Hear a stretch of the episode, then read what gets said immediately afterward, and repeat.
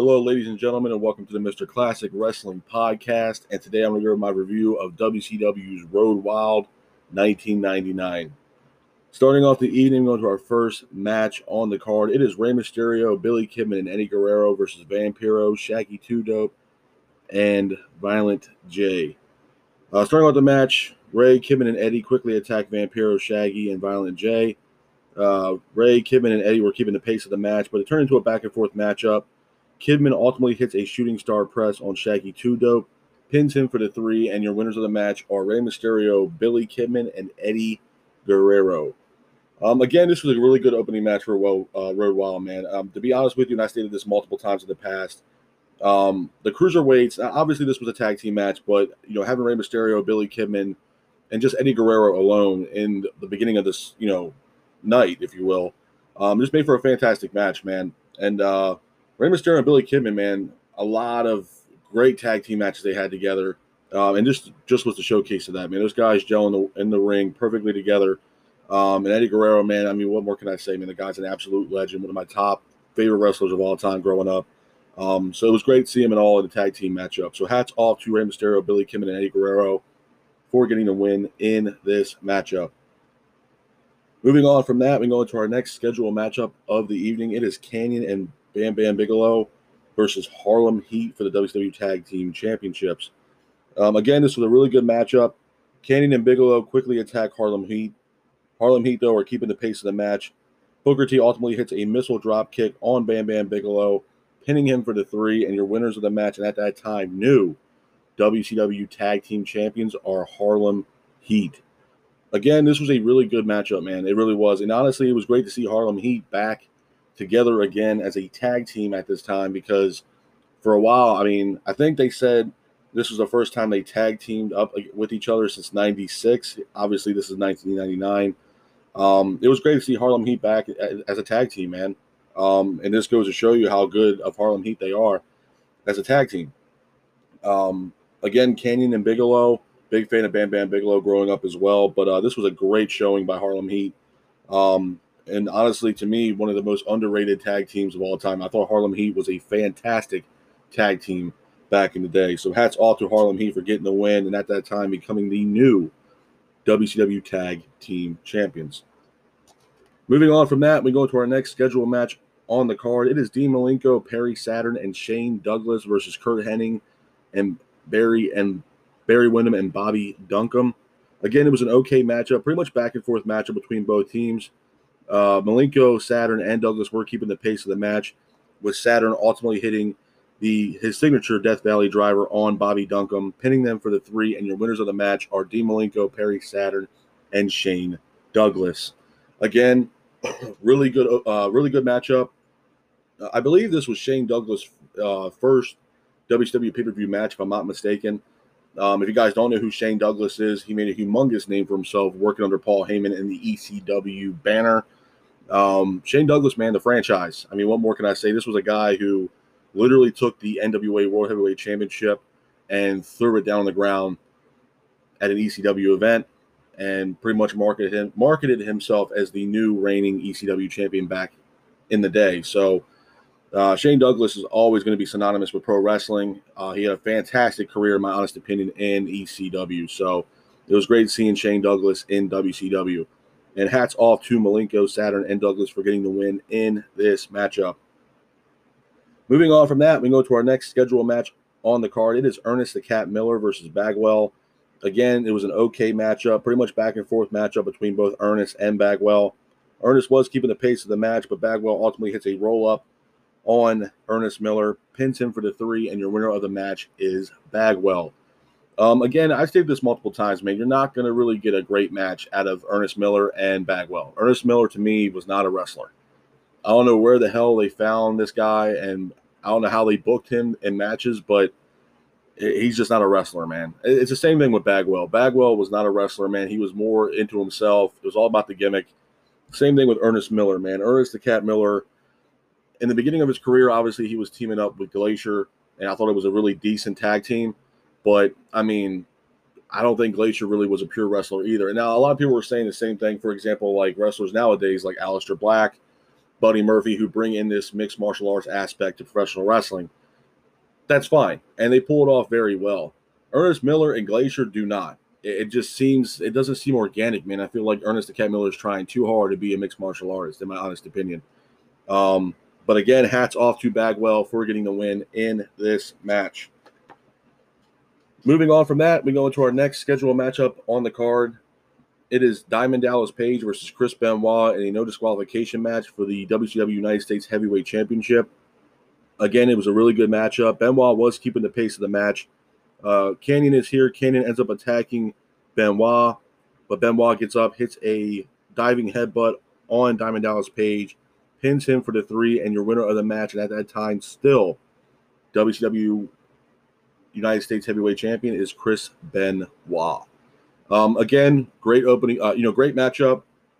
Um, Diamond Dallas Page, absolutely a legend. Chris Benoit, I mean, every time you got you, you know you got a chance to see Chris Benoit wrestle, and I got to see Chris Benoit wrestle live a couple times back in the day. Um, he always gave you 110 percent, man. That that guy was a pure wrestler.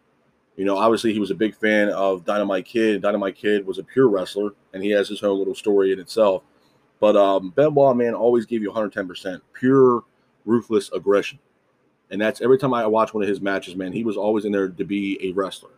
And Chris Benoit was a wrestler's wrestler, man. There was no gimmicks. He was in there to kick your ass. And that's exactly what Chris Benoit did throughout his entire career. So hats off to Benoit for getting the win in this matchup. Moving on from that, we go into our next match of the evening. It is Sid Vicious versus Sting. Again, this was a really good matchup. Uh, it was a back and forth matchup. Sting does hit a stinger splash on Sid Vicious in the corner, but Sid ultimately, you know, keeps the pace of the match and ends up hitting his signature choke slam on Sting, pinning him for the three. And your winner of the match is Sid Vicious. Again, it was great seeing Sid Vicious in WCW. Um, I'm not going to sit here and say that he was underrated, but he definitely, I think at times he was a little overrated uh, for Sid Vicious, to be honest with you. I don't think Sid Vicious was one of those wrestlers that really wanted to be there a part of me feels like he just wanted to collect a check, in my honest opinion. And there was, you know, interviews that he had that he really just didn't want to wrestle um, or didn't want to become a wrestler. But, you know, with his size and his stature, you know, everybody was kind of drawn towards uh, Sid Vicious. But, uh, and he's had decent matches. The match he had with Shawn Michaels in the early WWF days, it was a fantastic match. Obviously, when Shawn Michaels was uh, being managed by Jose Lothario, fantastic matches. The Royal Rumble match, fantastic. But, um, Sid Vicious's career in WCW was not that great. It really wasn't. I feel like once he left WWE, his career kind of you know took a downward you know downward spiral, if you will. But um, but they were also booking Sid Vicious in WCW at this time to be this undefeated guy to go up against Goldberg. Uh, he wanted to break Goldberg's streak, you know, especially how many wins Goldberg had in WCW. It was always setting up a match, obviously, between Sid Vicious and Goldberg. So Hats off, uh, hats off to Sid Vicious for getting the win in this match. Moving on from that, we go into our next match of the evening. It is Goldberg versus Rick Steiner. Again, this was a good matchup, a little bit of a rivalry match, if you will. Um, it was a back and forth matchup, but Goldberg was keeping the pace of the match. Goldberg hits a spear on Rick Steiner, and he ultimately hits the jackhammer on Rick Steiner as well, pinning him for the three. And your winner of the match is Goldberg. Again, the way they were booking this matchup, there was a lot of history going on between Rick Steiner and Goldberg at the time, a lot of animosity um, within the storyline, and obviously the final product, pro- final product of us getting, you know, from that storyline was this incredible match. Um, you know, and my thing with Goldberg is I think once he lost the streak, I don't think people had a whole lot of faith in Goldberg. But, you know, back in the day, man, Goldberg was Goldberg. You know, back in like 97, 98, 99, I mean, Goldberg was the man. Whether he lost the streak or not, and it wasn't even like he really lost his streak, in my honest opinion. You know, I mean, it wasn't like he lost a fair match. Obviously, Scott Hall getting involved, hitting Goldberg with a taser, which had you know allowed Kevin Nash to apply the jackknife on Goldberg and pinning him for the three. So it wasn't like he really lost his streak in a clean finish. Um, and that always is one of those things, even nowadays, where it's like, man, if Scott Hall didn't get involved, how long would that undefeated streak really would have lasted for Bill Goldberg? So that's always one of those what if things, I guess, if you will. But uh, hats off to Goldberg for getting the win in this matchup. Moving on from that, we go into our next scheduled match on the card. It is Macho Man Randy Savage versus Dennis Rodman. Um, again, it was an okay matchup. Rodman quickly attacks Savage. Rodman was keeping the pace of the match. George is here. George then hands Randy a weapon, ends up hitting Den- uh, Dennis Rodman, pinning him for the three, and your winner of the match is Macho Man Randy Savage. A couple things I'll say about this match. Number one, I, I'm a humongous Macho Man Randy Savage fan. Growing up as a kid, man, I was a humongous Randy Savage fan. Um, even till this day. There will never be another guy in professional wrestling that will even come close to what Macho Man Randy Savage did in professional wrestling and the charisma that that man had in professional wrestling. Number one. Number two, Dennis Rodman. Dennis Rodman, obviously being a big time NBA player, also played with the Chicago, you know, made a career for himself playing with the Chicago Bulls, made a career for himself playing with the Detroit Pistons. Um, I got I understood why you know Hogan brought in Rodman in the beginning with all that stuff because obviously he was going up against DDP. Diamond Dallas Page brought in Karl Malone from the Utah Jazz. I completely understand that. This match here, I don't know how the hell this match came together between Dennis Rodman and Randy Savage because Rodman is not a wrestler. I understand the you know, like I said, the initial match that Hogan had with Diamond Dallas Page, and you know, Hogan brought in Rodman, and then DDP brought in Karl Malone.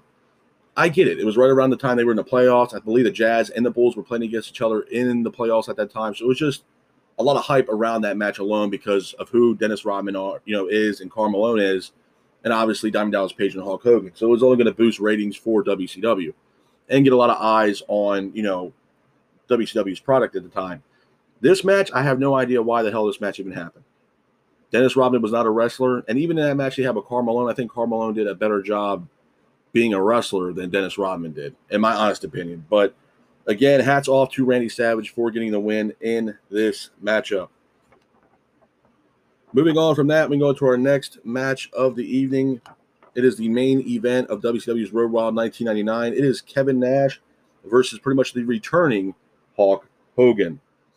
Uh, this match is for the WCW World Heavyweight Championship. Again, it was a good matchup, back and forth matchup, and Nash was keeping the pace of the match. Nash ultimately hits a jackknife powerbomb on Hogan, but Hogan gets back up.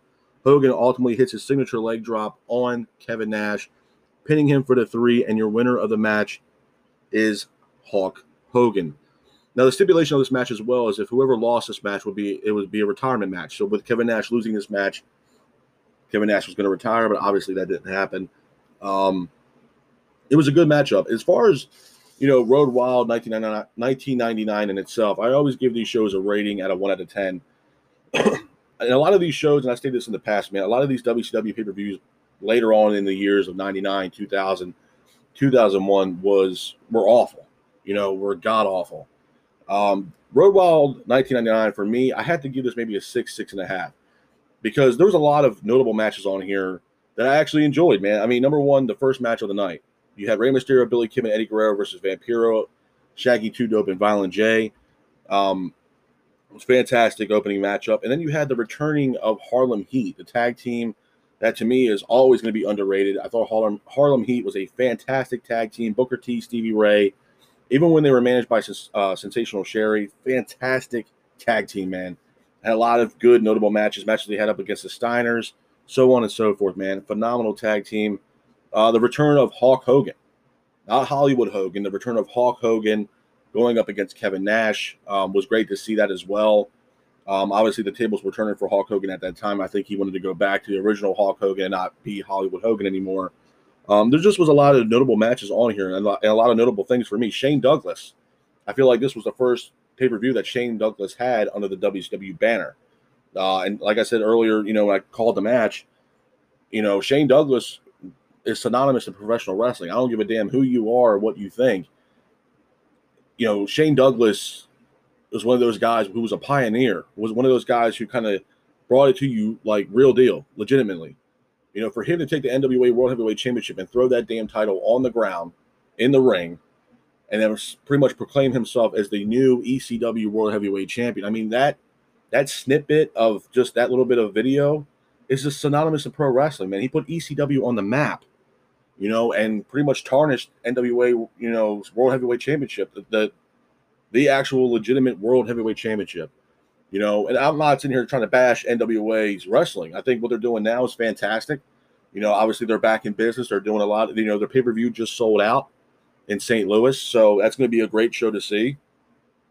But you know, Shane Douglas is always going to be synonymous with you know, obviously what he did with the NWA World Heavyweight Championship and what he did for ECW.